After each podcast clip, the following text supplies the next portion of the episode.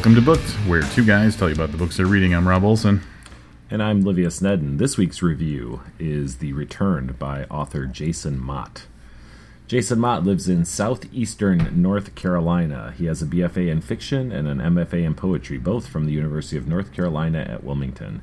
His poetry and fiction has appeared in various literary journals. It, that should be have appeared, right? Should, yeah. Okay, yeah. sorry. I just thought I thought it was just me. He was nominated for a 2009 Pushcart Prize Award, and Entertainment Weekly listed him as one of their 10 new Hollywood next wave people to watch. This is the worst, hardest to read bio I've ever had to read. He is the author of two poetry collections. We call this thing Between Us Love and, in quotes, Hide Behind Me. The Returned is his first novel. The Returned has also been optioned by Brad Pitt's production company Plan B in association with Brillstein Entertainment and ABC. It will air in March 2014 on the ABC network under the title Resurrection. Remind me to talk a lot about that last paragraph after Yeah. we're done talking about this book. Southeastern North Carolina, huh? Yeah, yeah. Um, but I guess every state has a southeastern area, right? Oh, yeah. Just, Maybe uh, not Hawaii. mouthful. Hawaii doesn't have a southeastern area Um, because right. they're Hawaiian. They don't even have directions. they don't. their all their directions are water. Yeah. And you know, I could safely say that because we can actually look at a map from where we get downloads. And You want to know where we get zero downloads from? Hawaii. Hawaii. Yeah. Yeah. There's two directions here and water. I think this is. There you go.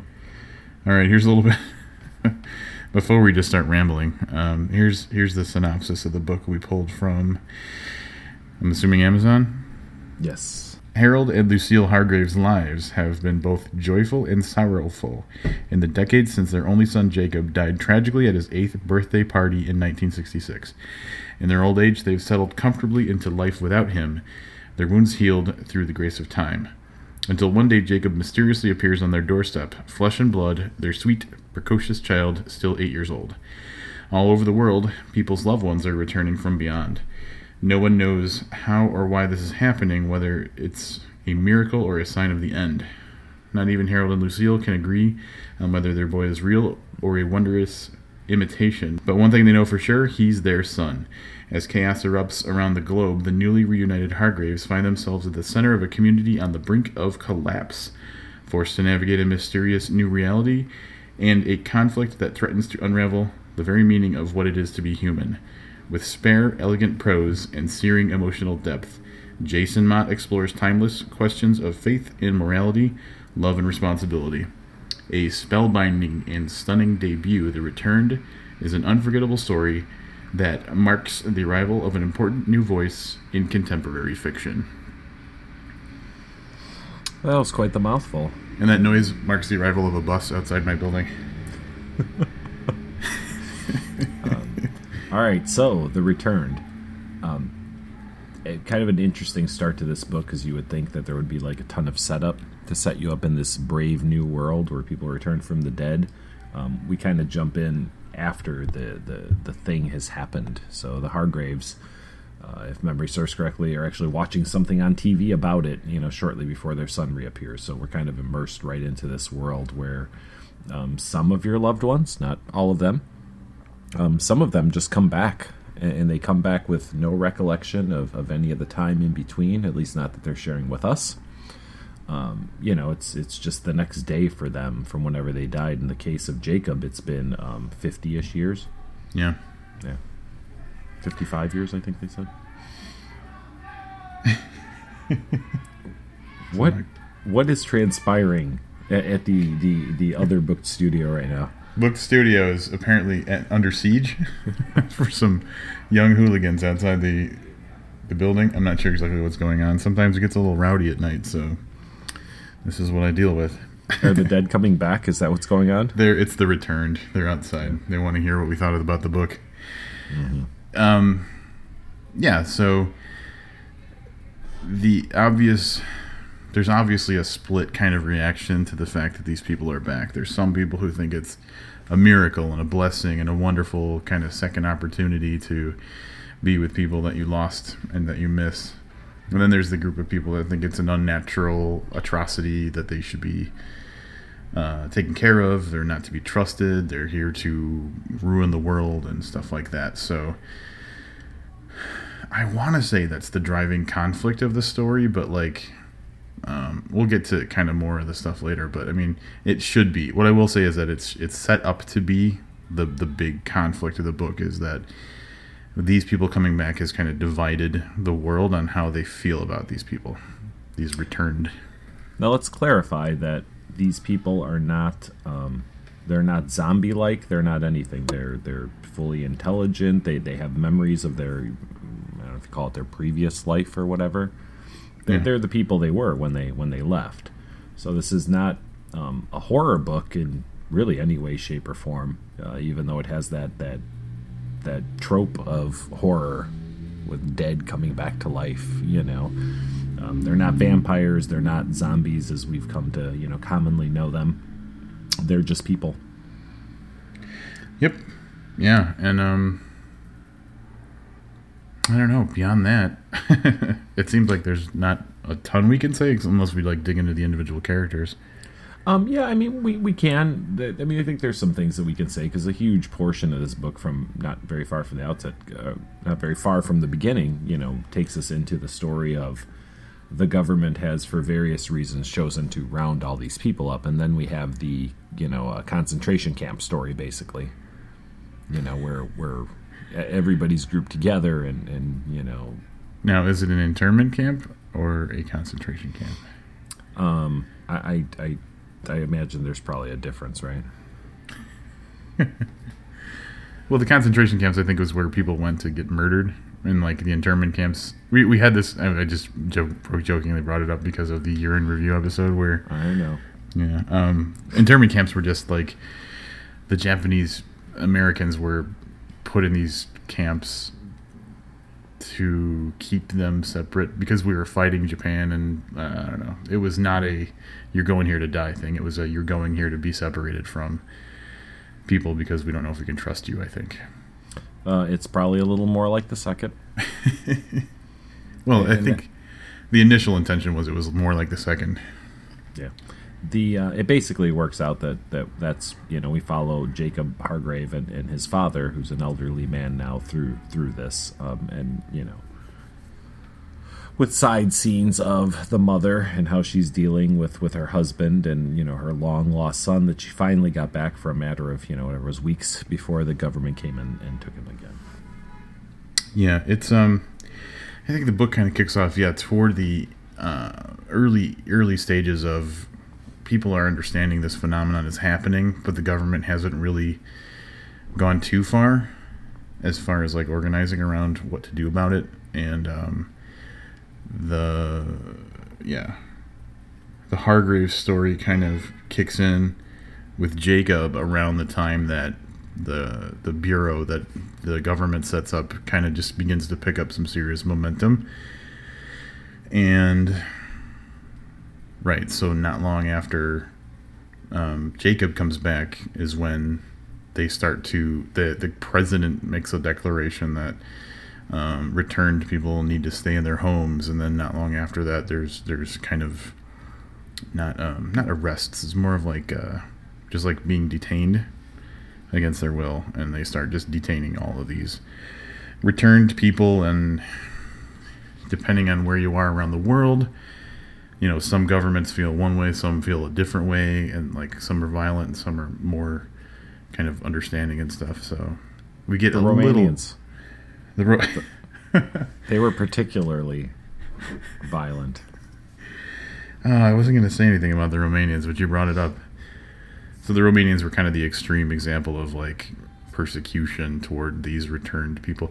Here's the thing, too, like, uh, and it might be going off on a tangent, but like it was for uh, without explaining exactly why or how, you could tell just at by looking at someone whether they were returned or not.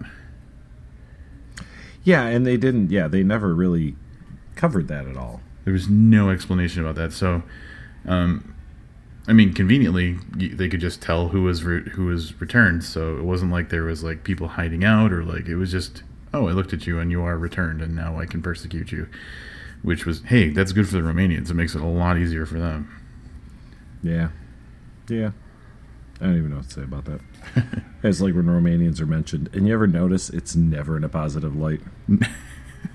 uh, uh, Olympics, man, like the gymnastics and stuff, or is that is that era past? Dude, that's like 1974, I think, was the All right, last well, time I'm that was a good thing. So.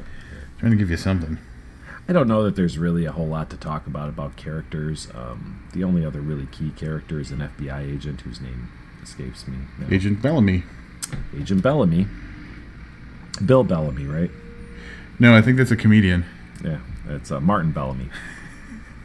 Um, and he's the you know kind of like FBI type that he's the he's the one who brings Jacob home at first, and then you know gets involved with this camp that happens to get set up right inside their town. So he's uh, Harold Hargrave's um, kind of friend on the inside throughout the course of it, and of course there's the guy who runs the camp. And the one thing that I did like, and, to be really honest, probably the most interesting thing in the book to me was some of the little side stories. So every couple of chapters, you get this other chapter th- that was told through the eyes of um, mostly another return person. I mean that that did stray a couple of times, but it's like the Japanese soldier that turns up on American soil and is trying to like surrender. This I think is one of the first ones, which I just thought was great. He like runs into this store and tries to surrender, and these guys start throwing cans at him and Yeah. stuff. He's like, take me to your internment camp. Yeah, so some of that stuff was really, really good, and, and some of those stories um, had some some merit to them, and I'd like to have seen expanded on. Uh, if, in my opinion, those stories were much better than the main one that we were following throughout. Yeah. Um, and the bulk of the story takes place in the, the Hargraves' hometown, uh, the name of which escapes me. Um, so we do get glimpses of the outside world, but um, essentially, this town starts out as just where they live. Um, the government sets up kind of like a, a makeshift holding area in a in the school, the town's school. Um, and then as as more and more return to get trucked in, they kind of take over very slowly, take over the entire town. And it's alluded to very briefly that you know there's kind of a, a bigger plan that government has for when they take over this town. But um, yeah, the idea is the majority of what we see takes place right in this town, and uh, and it's it's kind of weird because it kind of feels like it's the central point in the world, but it's obvious that different things are happening in different parts of the world. So it's a little bit confusing in the book to me, but yeah, this is this is where we see most of the story, and then we just get little peeks through news broadcasts and stuff that some people are seeing about kind of what happens at the world at large. Yeah, that's it. That's all there is, book wise, story wise. Yeah. So now we can talk about like the themes and stuff. I think a little bit Yeah, so and our complaints. people were, were very split, as Rob had mentioned, um, both within a country, this country, you know, and, and they, they the, Jason Mott makes numerous references to two different groups. One that's in support of, you know, equal rights for the returned, and one that's vehemently opposed, uh, of course, to, to, you know, these dead people coming back to life. So, I don't know. How, how would people react? What do you think? Do you think that that was an accurate portrayal of how people would I maybe, but my my problem is like I think that people would be way more freaked out, and and way react like much more. Um, like it, it, we, it seemed like it was just kind of like, oh, this is business as usual. Now there's all these dead people are showing up out of nowhere, and I think it would be a much more like freaky event than like what was depicted in the book. But again, I, obviously that's not what he was going for. So. If I saw a dead family member, my first thought would be kill it. You know, like that kind of reaction.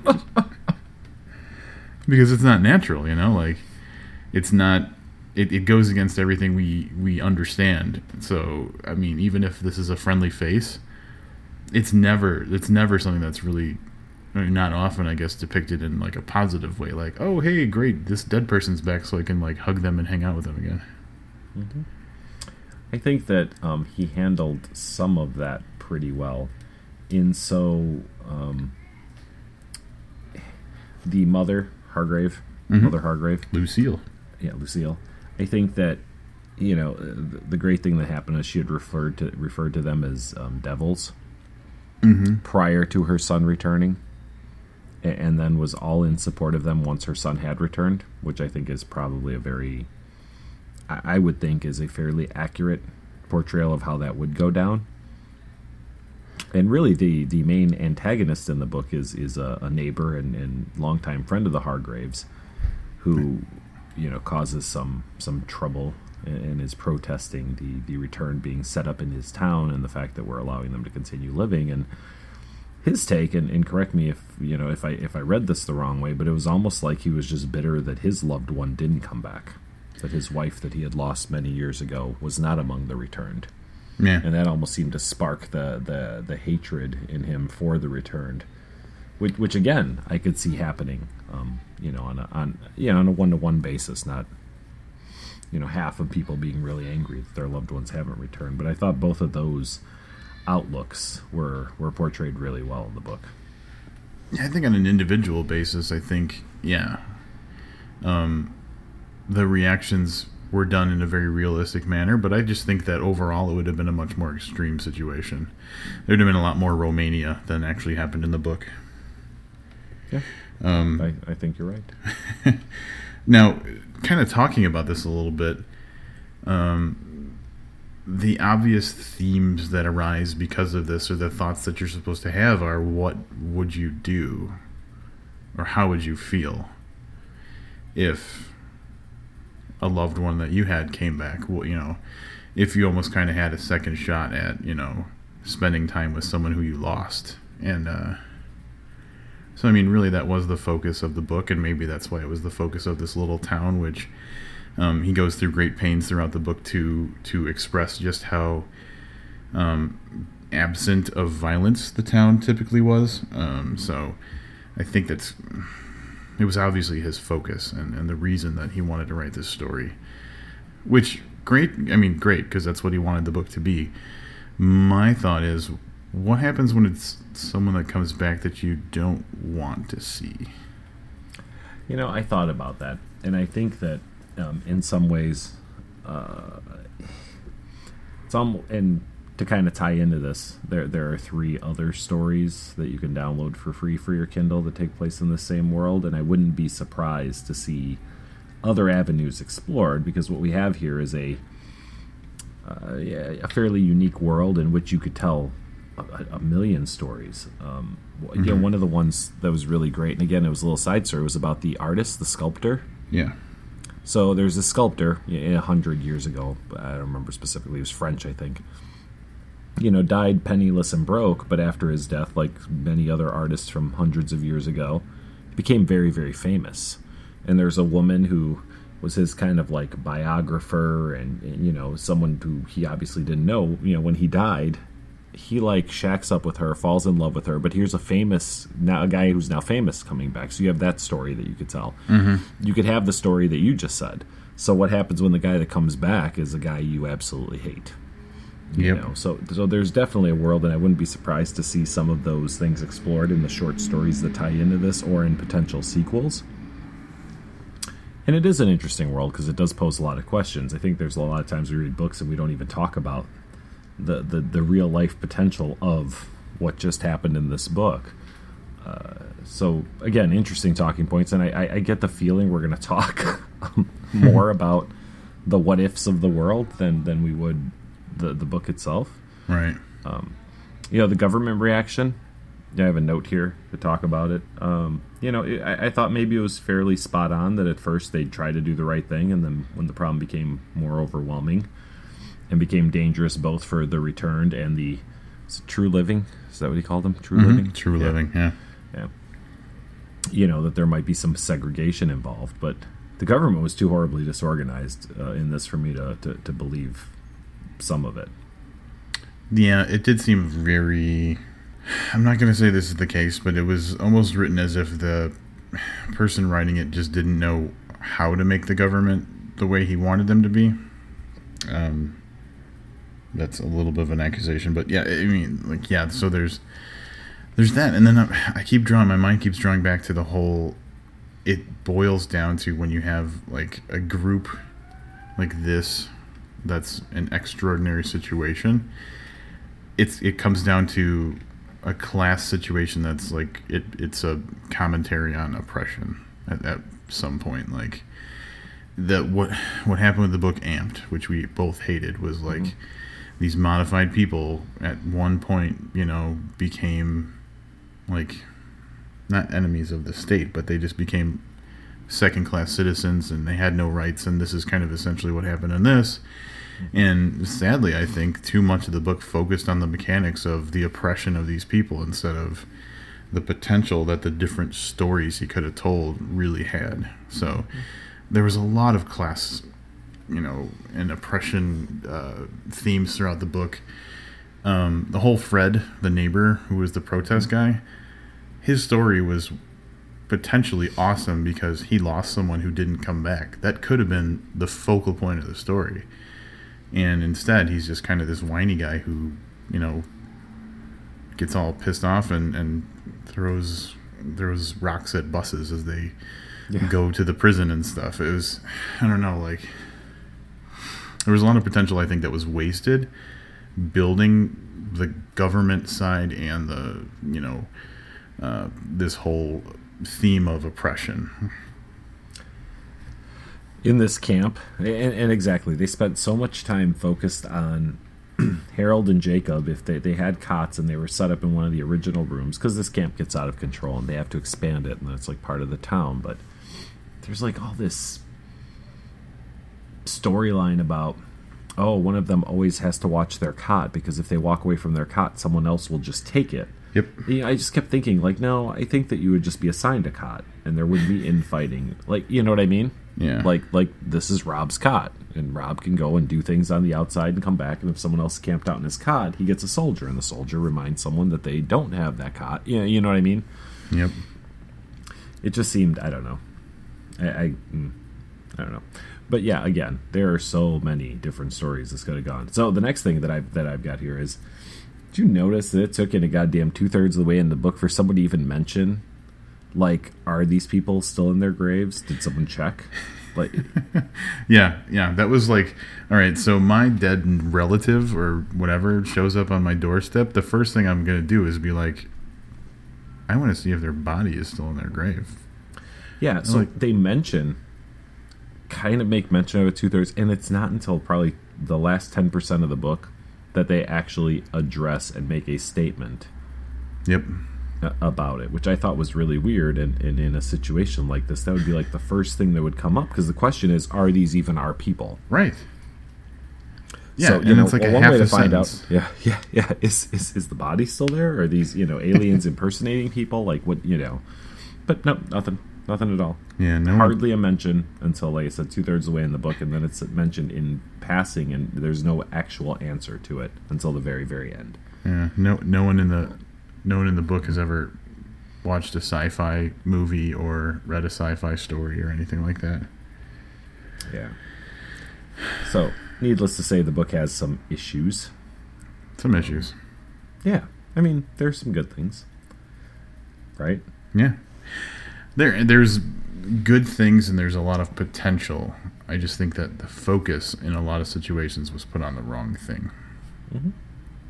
and sure. it's funny how in some books, um, in some books, and you know, we keep going back to the raw shark text and Unspace. How you know, sure, there wasn't enough unspace in the raw shark text, but the potential for unspace just those was one of the things that made that book great. Mm-hmm. This had lots of potential, and it felt wasted. Right. Do you like, understand the difference? Like same potential. There's great stories you could tell about Unspace. There's great stories you could tell about The Returned. But in one book you felt rewarded for getting that glimpse. And in this one I almost feel penalized as a reader for not getting Right. Like yeah, they took away the real story. Or they didn't mm-hmm. they chose not to tell me the real story. Yeah, I fully agree. Raw Shark text is like it's a great book, and those little extra things like Unspace and the character Mycroft Ward were just things that like um were just like an, a really rich detail that you know could have easily been expanded on, but just served their purpose as part of the book. Yeah. You know, and that's not to say, and and this might go into spoiler territory a little bit, but I was reading some of the reviews, and some some people in the the one star review area are like, they never even explained what happened. I, I was kind of hoping that there would be an explanation because that could be a great explanation. But it's it, I'm not even saying that we didn't get that. That's okay that we didn't get that because if something like the return happened, there's a good chance we'd never figure out why. There's lots of things we're never able to figure out, and it wasn't that you know I want it all laid out for me. It could still be a great story, but there are other stories that were better. Mm-hmm. If uh, James Patterson had written this, the explanation would have been that we use too many cell phones and Yeah, that's- deodorant that's or something. possible. I can't remember exactly. Okay, so here's book. the other thing that I don't think came up in the book, and this goes back to uh, the book whose name escapes me by Dan Brown that we read. What was it called? Inferno. Inferno. Overpopulation. Like the world is Yeah. pretty close to overpopulated now, and if somebody would have addressed that as a fear, I, I could have bought into the hysteria a little more. Like if we're that close to being overrun with people that are alive, when do the dead stop coming back, and how long before the dead is the reason we're overrun? Yeah, and then he even gave a glimpse at that terrifying potential or possibility, but he just wasted that too when he was uh, when I think it was Agent Bellamy was telling um, Harold about the cargo ships, or it was it was somebody. You remember that? Right? Yeah, yeah. The cargo ships. And, yeah, I think it was he was talking to that um, that sold the young soldier Yeah, and and he how had they were putting bodies. Yep. Oh yeah, yeah, it was the other kid. Yeah, um, and and there was he he said yeah they just have cargo ships full of these returned out at sea, and it's like, yeah, I mean that's that really gives you an idea of the scope of of the potential problem. But that's literally the only time it came up, and it was not expanded on at all. Like Harold didn't ask any questions. He's just like, oh right, cargo ships, and he thought about it for a second and was scared, and then life moved on, and it was just like it was a it was a waste of, you know, I mean, that could be. I mean, that's if you think about it, just like you said, over overpopulation, and then like what happens? Like the returns start killing, or you know, we start dying off from overpopulation. But do we then just come back because the dead are coming? Like, mm-hmm. yeah. I mean, there's a good potential for things to be explored that just got really just left hanging. And and that's that's the argument that I think would sway me. Obviously, it, it's like anything else. You know, I used to have this argument years ago when I was going to school. It, it's the death penalty. You know, you can be a full supporter for the death penalty, but when it's your son or your mom or your brother or your best friend facing it, mm-hmm. you become a not supporter. Yeah. So, well, but I'm saying is the argument to sway me if I didn't have a loved one that that was in my home with me that had been returned is that, hey, listen, at the rate that they're returning, in six months or in a year or in two years, there won't be enough food or there won't be enough room or there won't be enough air to breathe to sway me to like, yeah, let's start let's start gutting them one by one. And it was just never brought up. And the true Romanian comes out of you. Well, but I mean, think about that argument and how many people that would sway. It would sway anybody that doesn't have a returned, you know, loved one, Yeah. because that's a real legitimate. That's not an issue of are they from? Is this a miracle or is this, uh, you know, uh, is it aliens or whatever? It's that those of us who haven't lived a full life, regardless of when that you know, person died, you know, are going to perish because we're allowing people to return. Yeah. So, anyway, I don't have anything else really to say about the book. I think we've I've personally said enough. I do have quotes though. Uh, quotes, eh? I believe I've got a quote or two. I'm just gonna pull them up here. All right, so the story came up a little bit short, as you may have noticed from, from the last however long we've been talking about it. But um, I will say that um, there were some things I really liked in this book. So I mentioned already, and these aren't necessarily going to be quotes or whatever, but you know, I mentioned the the side stories, the little every you know however many chapters. Uh, that was great. Some of the side stories um, should have been expanded on, in my opinion, and, and might have been better than Jacob's story. Um, but some of the writing I really liked. So uh, here's just a, a quick burst um, to kind of explain. Harold only stood in the doorway, blinking like a hazard light, looking down at the boy. Yeah, nice. But, Like I thought that was a pretty, you know, pretty good way to, to get like right away. You can see that in your head. You know exactly what what he's doing. So um, another thought I had, and I don't know, maybe maybe you can help me with this. That night, Lucille dreamed of her teeth falling out, something her mother had told her long ago was an omen of death. You know what? My mom told me that. So I thought that was just a Romanian thing. Hmm. I, I hadn't heard of it before, but it made me think about times that I'd had a dream once or twice about losing teeth. I never died though. Well, no, I don't. I don't think you're the one that dies if you have the dream. Oh, I I'm not really sure this, that is, this is very scientific. So, All Um, right. you got one you want to share? Yeah, hold on. All right, so since Livius did the uh, blinking like a hazard light one, which is one of my quotes, I'm going to go on to my second quote. Agent Bellamy was the worst kind of government man, an honest one. A government should never tell people that it doesn't know any more than anyone else. The government didn't have the answers, then who the hell did? The internet, man. The fucking internet knows everything. Yeah. Um, this is from 2% in the book, so if it seems really, really spoilery, it's not. Jacob made his way over the south side of the yard, down past the pines, through the forest, and on down to the river, where without permission or apology he drowned. I like that. Yeah. I see, and here's the weird thing: I have lots and lots of highlights from the first fifteen percent, and the yeah, the, not not as much through through the rest of it. I have a really quick one. Mhm. In an age of information, never trust a person who can't be found on Google. Nice. Kind of ties in with our previous review. Yeah, no kidding. Yeah. All right, here's another short one. Of course, even for people returning from the dead, there was paperwork. I like that. Um, and that's it. I mean, there's these little little passages that, that are just really eloquent. Here's here's another one. Um, I don't think we really need uh, any uh, any setup for this. Looking for Jacob every few seconds, as if he were a candle in a house of drafts. Nice. Because I'm kind of worried about, you know, this right after he'd returned that maybe he'd just disappear again. I have one that um, I, I needed to look up the context for. I had like a list of notes, and I had to look up the reason that I wanted to talk about it. Um, it was uh, he's describing one of the people who is now returned, who him and his family were brutally murdered, and um, uh, it was I think it's Lucille uh, reflecting on the type of man he was when he was still alive.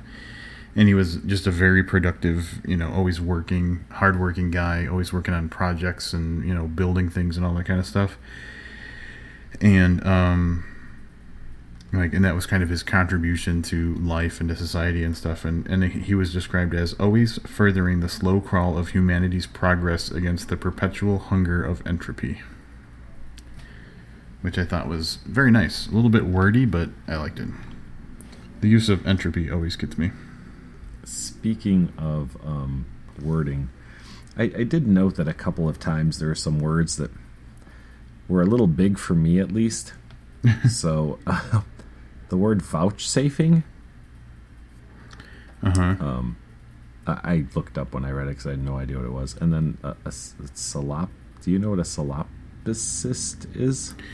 Um, no, I've, I've, I'm, s- I'm sure I've heard the word. I just don't remember off the top of my head.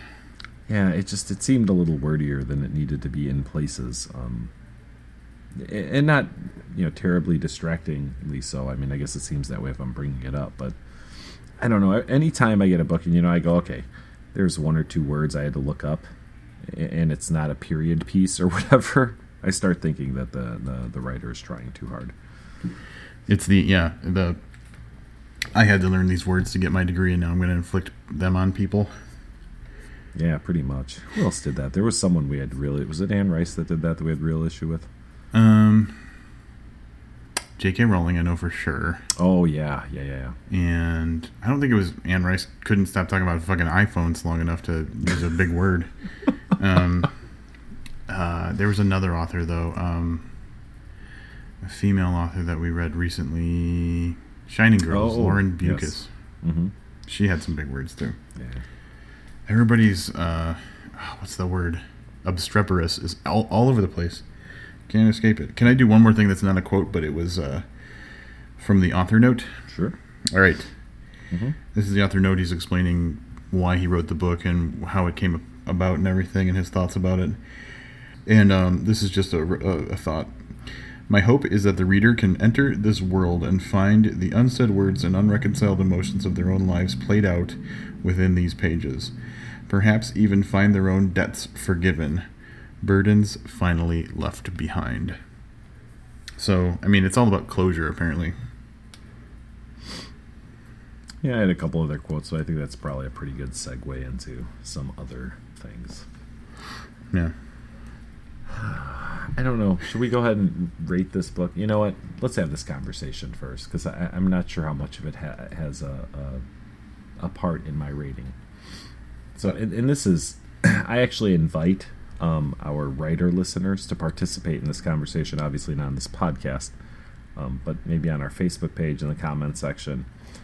So I a few weeks ago, uh, a couple months ago, I started watching on as maybe it was on Hulu or something, a French TV program called uh, Les Revenants, um, which is billed as The Returned here in the United States, and that's one of the reasons I mentioned on last podcast that I came across this book and I go, oh, this is interesting, and I read the the synopsis and I go, oh man, this sounds a lot like that that TV show. So apparently there's a, a book adaptation of that TV show.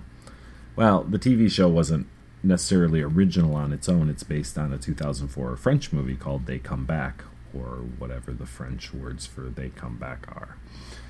So as I'm reading this, when I first you know opened it up, actually right in the first paragraph they talk about the first the first person that came back, and I was thinking, oh, I wonder if this is one of the characters from the TV show. You know, I'm trying to remember their names, and, and I kind of put that behind me, and I go, okay, this is kind of like a rewrite of, of that. Then we got to the author's note, which is why I thought it was a good way to segue into this. Pretty much makes it seem like he's claiming this idea as his own original idea. Is that right? Yeah, absolutely. So let me tell you a little bit about the, the couple of episodes I watched of The Returned. Uh, obviously took place in France. This is where, where it was filmed. Um, the the character that they introduce first in, in the story is a girl and she was on a school field trip and they were driving through a mountain and the bus goes off the side. And what we see at the very beginning of this show is this girl just walking down the mountain road back towards home. And she gets home and she walks in and she's making a, a sandwich for herself and mom hears something, yells downstairs, doesn't hear anything, back comes downstairs and just freaks out because it's her daughter who's been dead for four or five years or whatever it was at the time. And then they introduce us to another character who comes back from the dead. So they have no memory of where they've been.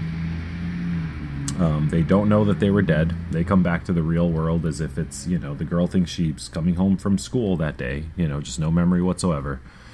And they're just people going back to their lives. So nothing different from this book. There's no government involvement, at least after episode two or three when I ceased watching the show. um, so so I thought this was based on that, and I get to the author's note, and it's you know in there he talks about he had this dream that he was talking to his mother, and she's been dead. And he thought, oh, what would it be like if you got another chance to spend time with those people?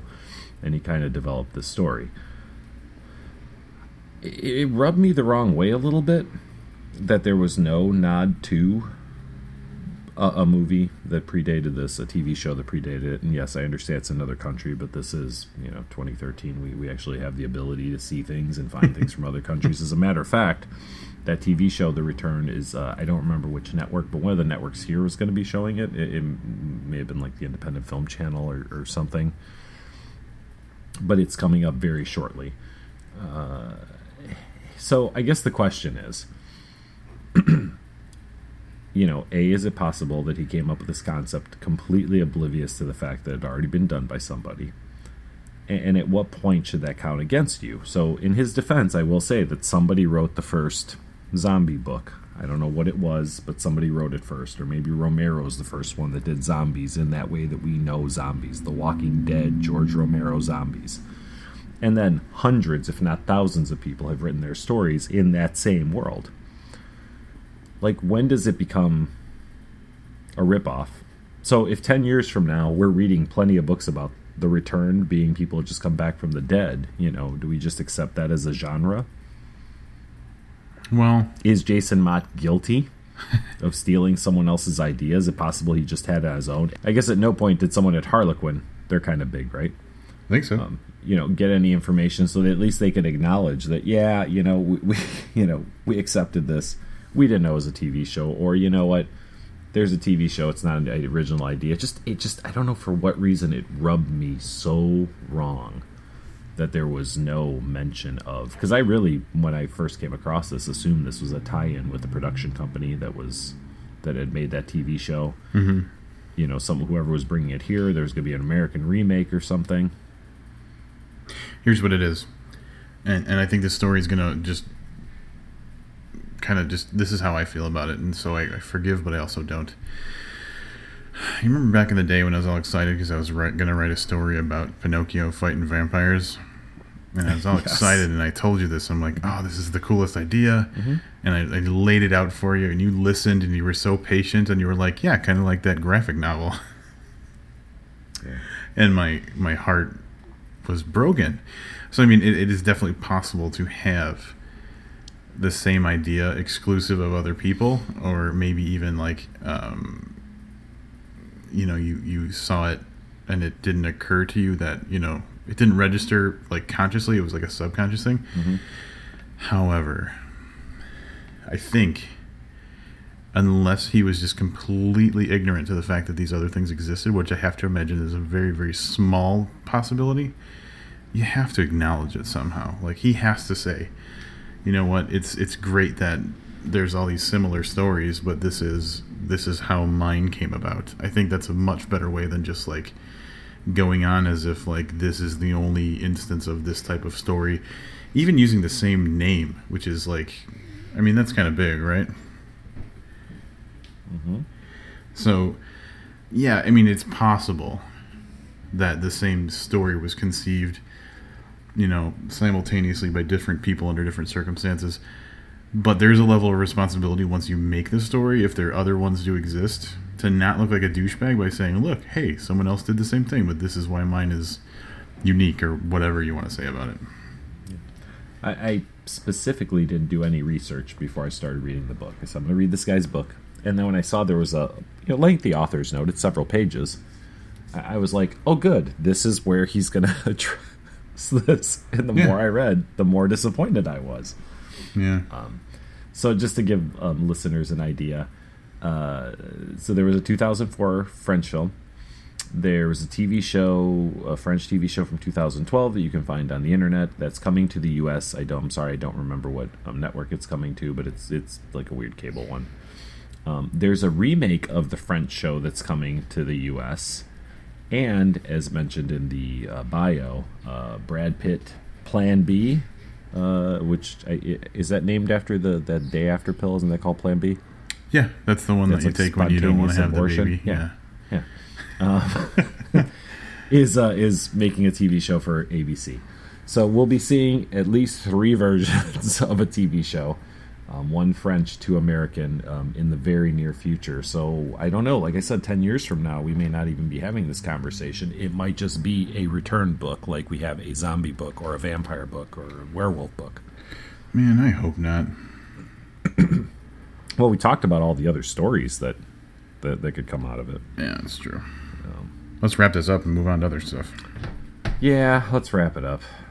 All right, I'll I'll go first. Um, you know, it's and, and this is why I said. I don't know how much of this affected my review. Hey, it's kind of a great world where you could tell lots of stories.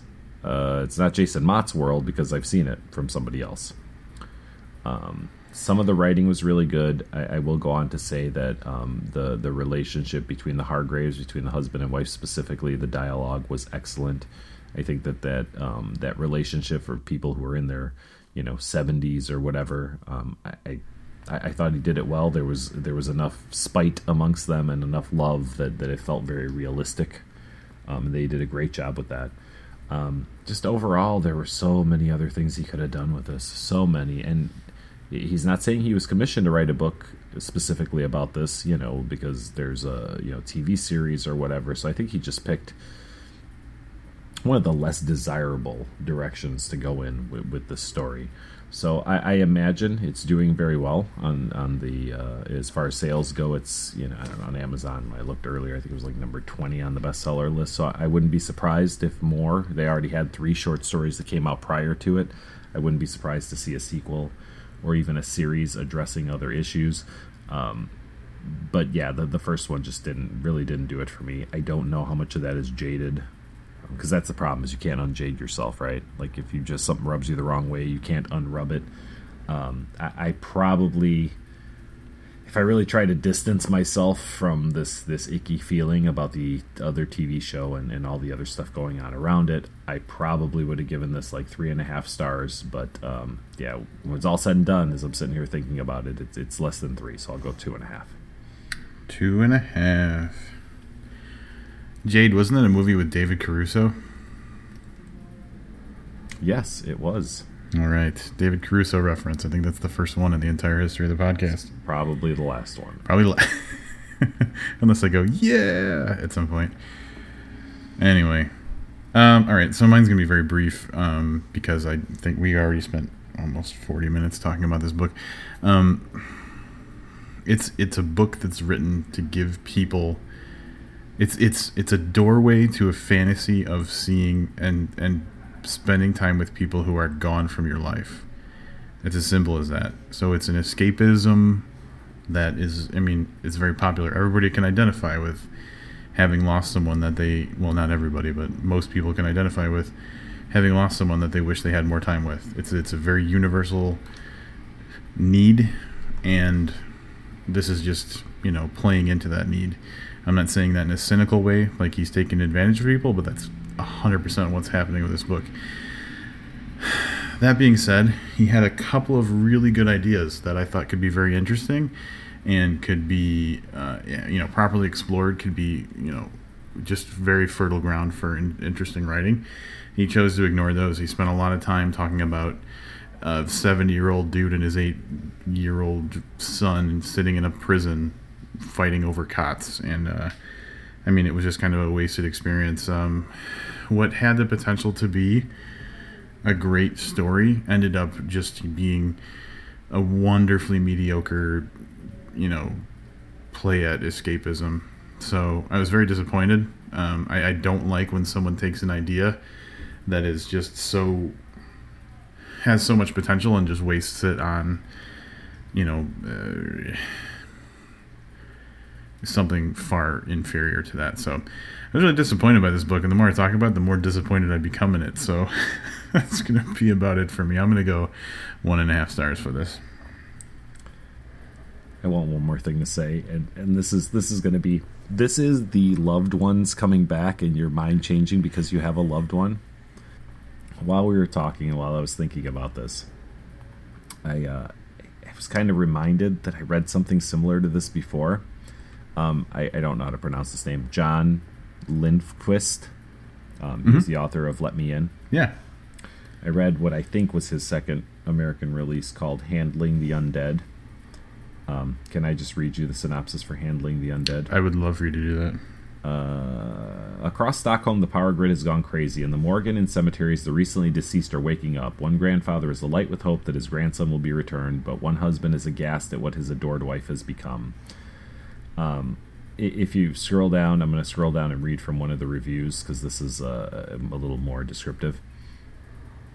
Uh, when strange conditions vanish, everyone who has died within the last two months rises from the morgue, funeral homes, and even their coffins. The reliving wander back to their old homes, mute and seemingly unaware, shocking their loved ones. And of course, the government quickly rounds them up and confines them until they can be sure what dangers the reliving might pose. Hmm. I have to now, imagine having. I'm sorry.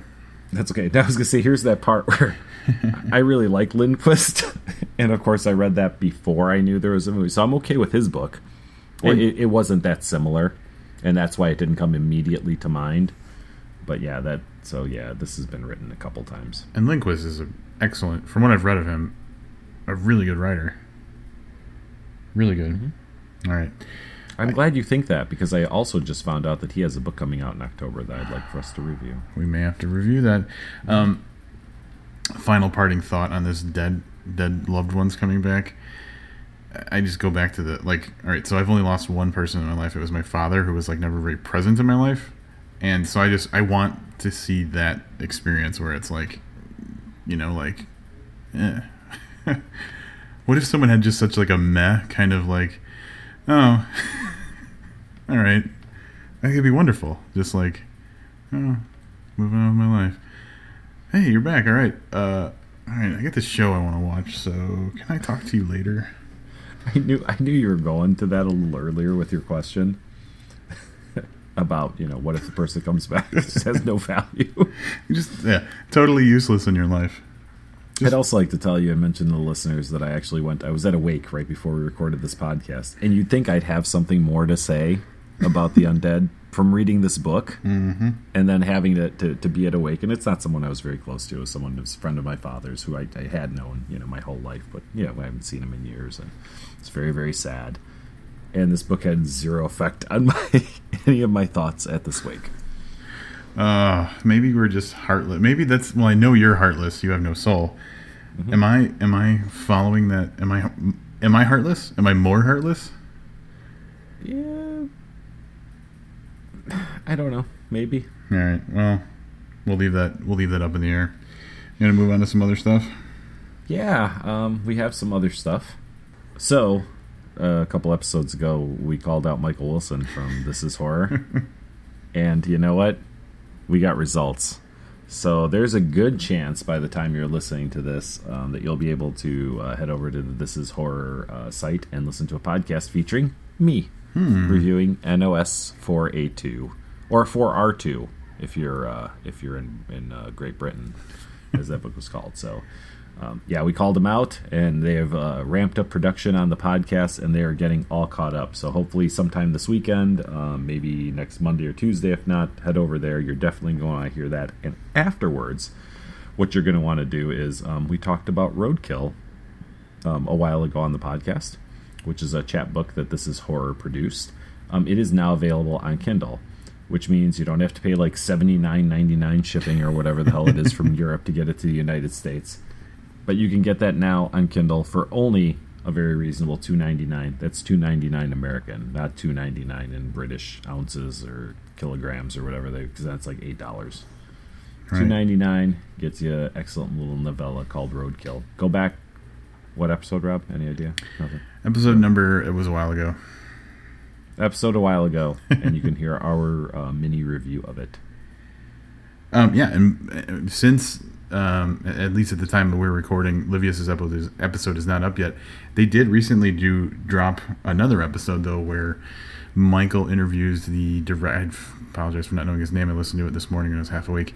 Uh, the director of a movie which I believe is called um, The Seasoning House or something like that. It's a horror movie um, about a uh, brothel in uh, Eastern Europe, and uh, it sounds like really cool. It's focused around, I, I believe, a, a, deaf woman who is kind of the.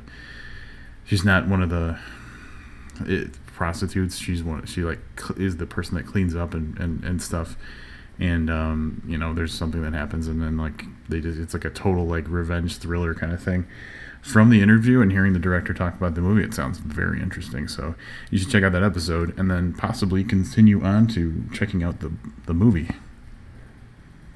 did they like the movie because their movie recommendations are spot on yeah yeah um I think Michael saw it last year at a thing. I, am assuming there's an annual thing in, in the UK called Fright Fest, Mm-hmm. Um, and uh, he saw the movie there last year, but I think it was just recently released on television, and so that's why he was review or interviewing the guy. Um, there, but their interview or, ugh, but their review of the Canadian movie American Mary was really good, and then I watched that movie, so I'm pretty happy with their uh, with their movie recommendations. If you're into into horror, you should definitely check them out. That movie was pretty badass. It was awesome, and it's on Netflix now. American Mary is awesome. That chick was really hot too. She was incredibly hot. Yeah, yeah, that didn't hurt the movie any. All right, what's next? All right. So we've been talking recently with um, J. David Osborne uh, about uh, Broken River Books, and he had that Kickstarter going and wanted to raise five thousand dollars for the ins and outs of running a, a publishing company and the very ambitious goal of launching five titles simultaneously. Very good news is that with 10 days left, they met their goal of $5,000. The even better news is they still have. Insert fanfare here. he says that because I won't actually do it. Um, the even better news is that there's still 10 days to contribute if you have not yet. So all the offers are still good. You know, pre-order basically the books, uh, pay more and get signed books and stuff like that, and just all that extra money is going to make the publishing company better and probably give more options to the readers. So definitely, just because they hit their goal doesn't mean you shouldn't uh, get over there and contribute if you have not done that yet. Of course, assuming you already have a copy of the booked anthology. Oh yeah, buy that first, obviously. Right. Yeah, Rob's doing this all crazy out of order. Um, October is almost upon us, and the booked anthology is the Lit Reactor Book Club of the Month book selection. Um, so head over to Lit Reactor. You can um, get a discount code. We can give the discount code out here, right? Yeah, just do it. Okay. All right. You can get our ebook using the discount code LR50. That stands for left, right, 50. And uh, that's going to get you 50% off at bookedpodcast.com. Upper right hand corner, there's a booked store. And uh, you can enter that in, right? LR, left, right? Is that what I- Lit reactor, Oh, man, how did I not see that? capital L, capital R, five zero.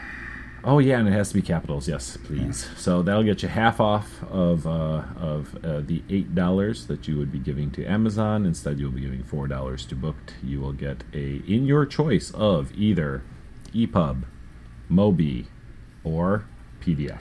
I, cr- I caved on the PDF, and the beautiful thing is, it delivers immediately. You make that payment, boom, you get a download code in your email like instantly. It's effortless. It's fantastic. So go ahead and do that, and then go give JDO some money afterwards. Sorry, JDO. Priorities. That's right. Well, I guess the wait, who goes first, JDO or Roadkill?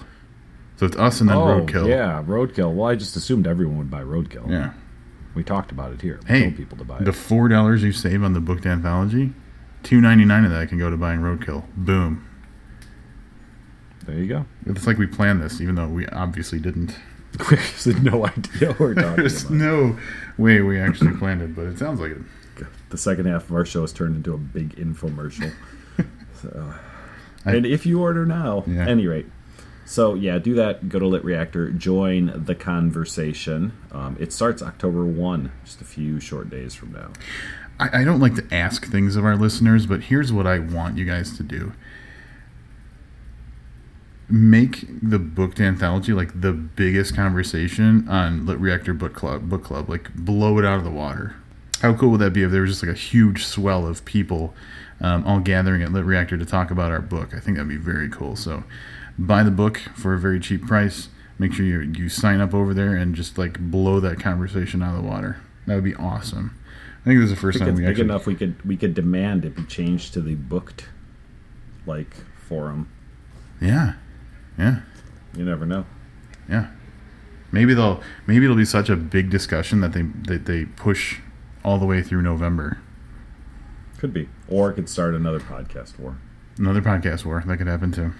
Yeah. So. All right, um, Rob, tell the people what we're uh, what we're going to be reading for uh, for the next episode. We, I caved. It was going to happen eventually. It almost happened a year ago, but Stephen King. This is one of those things that it's like it's so monumental to people this actually matters to that there was no way we could avoid talking about this. So we are going to be reviewing Doctor Sleep, which is the follow-up to the sequel to the book The Shining, which is mm, 40 years old, 40-ish years old. Almost, yep. I would just like to say, this book has now been available for sale for 47 hours. I'm like 63% of the way through it. And it's like a 600 page book. Yep, five five fifty five. I think is what the actual page count is. So, uh, be some stuff to talk about there. Um, in preparation for this, I did audiobook The Shining. And um, then I watched the movie, the Jack Nicholson Shining movie. And um, I have some thoughts on that I've shared here and there. it's going to be very interesting to see what I think about Doctor Sleep and then see where our conversation goes. I'm very much looking forward to, to that episode. How, So, uh, how did we not try and get a guest host? How, why, why didn't we think to do that? Um, I don't know. You know, part of the thing is, is that, and this is no no slight against anybody else, but I, I look at like, I, I see people like when they start reading books, and I see when their Goodreads review goes up, or when they say they finished it. We're talking about trying to get this done and recorded in you know a week's time. 550 page book that doesn't always allow for people to Mm, you know what i mean? Like we have to push to get through books in a week. Not this one because this one i'll probably have done tomorrow. But you know there are times where you know, it's just a lot to ask. I did check in with uh, with a friend of the show who's reading it and uh, actually had a copy like last thursday and he's only halfway through it so. So you're saying we're better than everybody else? i'm just saying well we read on a deadline and i don't think most other people have to like you know you've got a week to get through doctor sleep you know but else could be like, oh, I could take a month. I could read another book while I'm reading Doctor Sleep. That just doesn't happen uh, unbooked. That's right. Professionals, consummate professionals over here. No, because we have to get paid to be professionals. I actually looked up the definition. Consummate amateurs. That There just doesn't go. sound good. I say that's what a low what a low way to end the podcast. Fucking amateurs. Fucking amateurs. That's All right, it. So come, yep, come back next week for Doctor Sleep. Uh, until then, I'm Livia Snedden. And I'm Rob Olson. Keep reading the booked anthology.